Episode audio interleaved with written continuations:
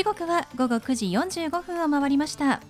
金曜日の夜いかがお過ごしでしょうか？パーソナリティの松野紗友子です。この番組ボーイズビーアンビシャスのコンセプトは夢を抱き語りそして行動に起こそうということで毎回さまざまな業種のビジネスパーソンがゲスト出演。どんなビジネスをされているのかどうして始めたのかその思いを語っていただくそんな番組です。さあそして私と一緒に番組をお届けするのは柴田法務会計事務所の柴田純一先生です。先生よろしくお願いします。よろしくお願いします。さて暑い日が続いてますので、はい、もうね冷房をつけているという方も多いと思いますが、はい、やっぱり節電というのが、まあ、呼びかけられてますし我々もね、はい、まあ、節約したいですけれども、この間テレビを見てた時にそのエアコンの節約方法っていうの節電方法っていうのを、あの見てまして、柴田先生に質問なんですけど、はい、30分ちょっと家を開けます、えー、で今まで冷房つけてました、はい、先生だったら切って出かけますか？そのままつけっぱなしで出かけますか？電気代かかるからやっぱり切って出かけるかな、うんうん、まあ、そう思いますよね、はい、なんですけど、はい、やっぱりこうつけたり消したりする時、はい、まあ、エアコンは最初の動作スイッチ入れて初動が一番エネルギーを使うので電気代がかかるんですよ。30分だったらつけっぱなしの方がいいんですって。35分まで、はい、35分までの外出だったらつけっぱなしがいいそうですよ。はい、40分だったら消した方がいいみたいです。なるほど、ね、そうらしいです。あ、そういう基準があるんですね。なんかあるみたいですね。三十五分なんだ。今までどれくらいの時間だったら切った方がいいのかなって迷ってたんですけど、三十五分らしいです。なのでちょっとそれを目安にね皆さん節電を心がけてみてください。はい、はい、ということででは第120回ボーイズビーアンビシャススタートです。この番組は遺言相続専門の行政書士柴田法務会計事務所の提供でお送りします。それでは先生今夜のゲストのご紹介をお願いします。はい今夜のゲストはこちら OK 行政書士事務所のすぐれ恵子先生です。すぐれさんこんばんは。こんばんは。よろしくお願いいたします。よろしくお願いします。えー、すぐれさんは行政書士であり総裁カウンセラーでもあるということですけれども、はい、まあ、行政書士というのは柴田先生と同じお仕事ですね、はい、えー、柴田先生は、まあ、遺言相続を得意としていらっしゃいますけれどもすぐれさんはこう何か得意なジャンルっていうのはおありなんですか？そうですね。あの総裁カウンセラーという資格を生かして、うん、お墓周りのことですね。今ですと墓じまいの相談が結構たくさん来ていたりあとは、まあ、お寺さん向けにいろいろお仕事をさせていただいたり、まあ、全然関係のない公益法人の仕事もしてるんですけど割合、え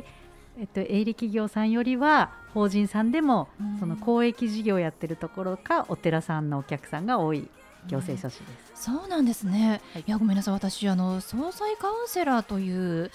資格を初めて聞きましてあそういうのもあるんだ。そうですね。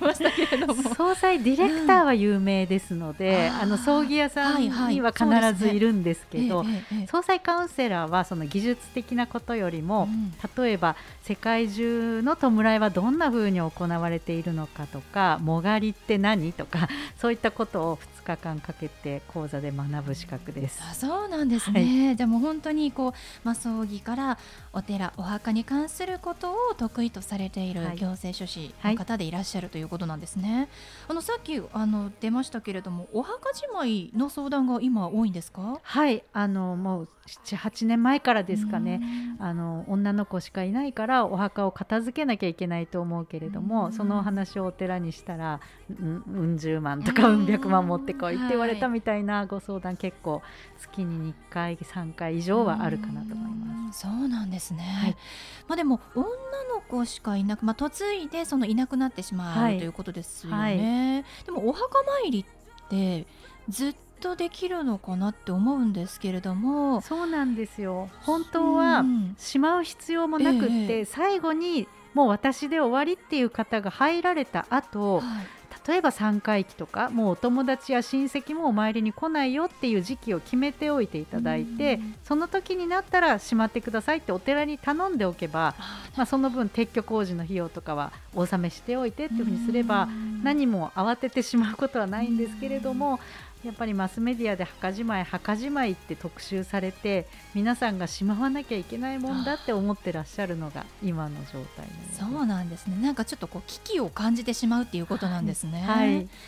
まあでもそうするとえいきなりってお坊さんからしたらなりますもんね。はい、まあどっちにとってもまあメリットはないそうなんです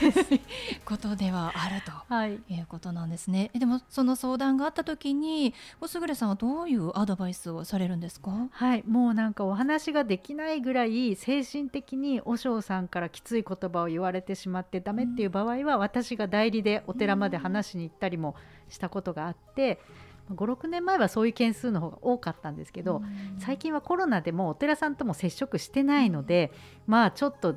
あのヒートアップしすぎてるから時期置きましょうとか、あのお坊さん便とかもたくさん出てきたので同じ宗派のお坊さんを今呼べますからって言って、お彼岸とかに何かしてほしければこっそり別のお坊さん呼んでお家の仏壇とかお位牌だけあればそこでやってしまえばいいんじゃないですかって言って、でまあ話しづらい菩提寺さんとは代替わりを待ってとかねそういう電話のアドバイスで済んでしまうことが最近は増えています。そうなんですね。はい、いや、まあそのお客さんの味方でもありますし、はい、お寺さんの味方でもあるという立場でいらっしゃるんですね。ね今やっぱりお寺さんとの付き合い方をわからない方が非常に多い。確かに、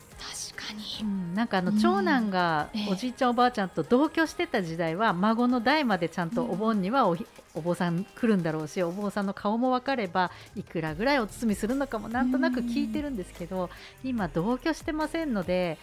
全く伝わってないですね。確かにそうですね。なんかなんとなくこう今も私は祖母がまだ、はい、あの健在なので、はい、祖母を中心にいろいろやってますけれども、はい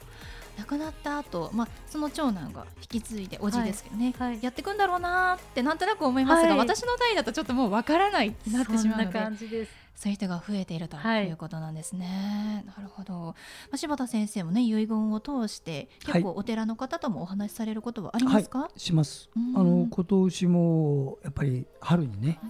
はい、4月にお一人の方が亡くなって、うん、えーある菩提寺から来てもらって葬儀をして、私の方で交渉して遺言状にはそこ一切任せるってことになってて、で永代供養のお金出して2年計画でこうやりますってお寺さんから提案書もらって、それで私が署名捺印して契約してで墓は何年後にあの全部撤去しますそこでやってやっぱあの時は70万かな、払ったのは。これは相続財産から払います。そのものまで一緒にやります。私の場合はね。お墓の始末、永代供養費、そこまで全部決めてやる。なるほど、うん。まあ、本当にどの目線で見るかによって全くね違ってくると思うんですけれども、うん、やっぱりお寺さんもお坊さんも自分たちのお寺を守らなければいけないというのがきっとあるので,、はい、今のこの時代のお寺さん本当いろんなお寺があると思うんですがすぐれさんから見てなんかこうここのお寺いいよとかなんかそういうのってあったりするんですか？あはい結構あるんですけれど、まあ、突出してご紹介するわけにもいかないので あのコロナでね全国的にやっぱり法事が減ったっていうのはあります。特に関東はほとんどもう人を集めることができないしってこちらも言い訳としてというか多分ですけどあのずっと3回忌7回忌13回忌って永久にやらなきゃいけないのってなんとなくみんなが思っていて、うん、コロナを理由にやめたっていう人が多いと思う、うん、でお寺の側はとりあえず7回忌がスキップなだけでコロナが落ち着いたらやるんだろうなって思ってるんでしょうけど、おそらくみんなその方々は7回忌もやらなければあとの13回忌も33回忌までもやらないと思うんです。でその状況に気づいたお寺さんはこのままじゃ大変だと言ってまあ、それこそさっきのお話の墓じまいで空いた区画に永代供養墓という合祀型のあのたくさんの人が一緒に入れる、はい、でその永代供養料を払えば、回帰法要料はいらないみたいな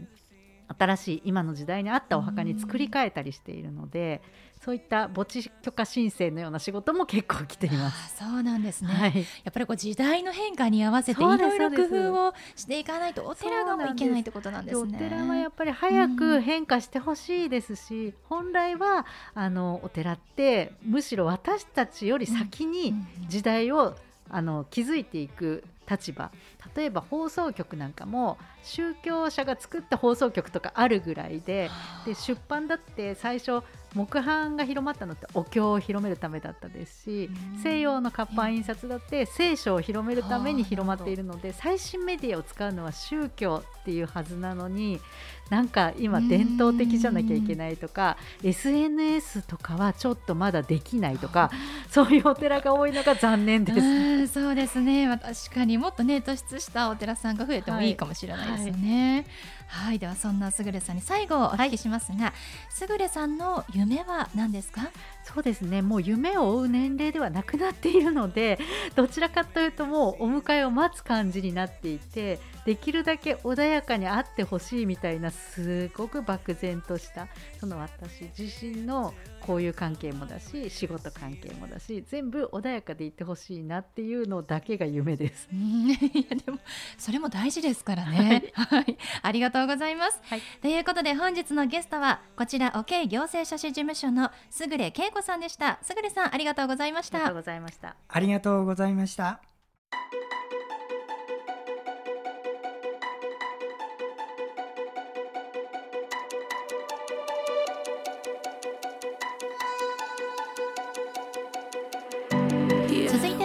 柴田先生のワンポイントアドバイスです。では先生今日はどんなお話をしてくださるんでしょうか？はい、こんばんは。遺言相続専門の行政書士の柴田でございます。私はこの遺言相続の仕事だけをずっとやっておりますので、皆さんにですね、ちょっとあの参考になるなということをあのご紹介できると思ってますので、今日もねその辺言います。一つはね、遺言書作るときに一つ頭の中に入れておいてください。それはどういうことかというと、皆さん法律を知ってる法律を知ってるというとね、今の法律だけ知ってるじゃないですか。今の最新の法律あれ相続の実務では使えないんですよなぜなら自分が遺言書を書こうと思ったらね自分の土地だと思ってたらおじい様の土地だったっていうのがあるのよ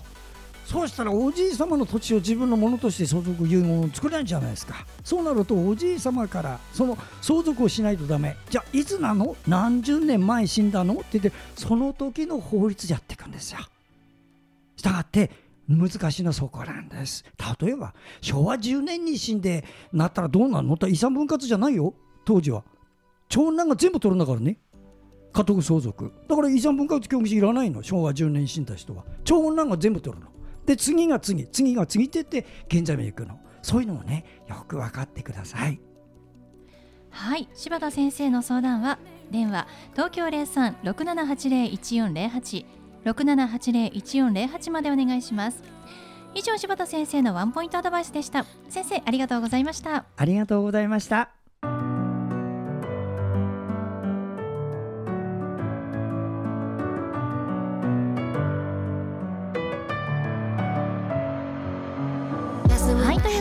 送りしてきました「ボーイズ・ビー・アンビシャス」いかがでしたでしょうか？本日のゲストはこちら OK 行政書士事務所のすぐれ恵子さんでした。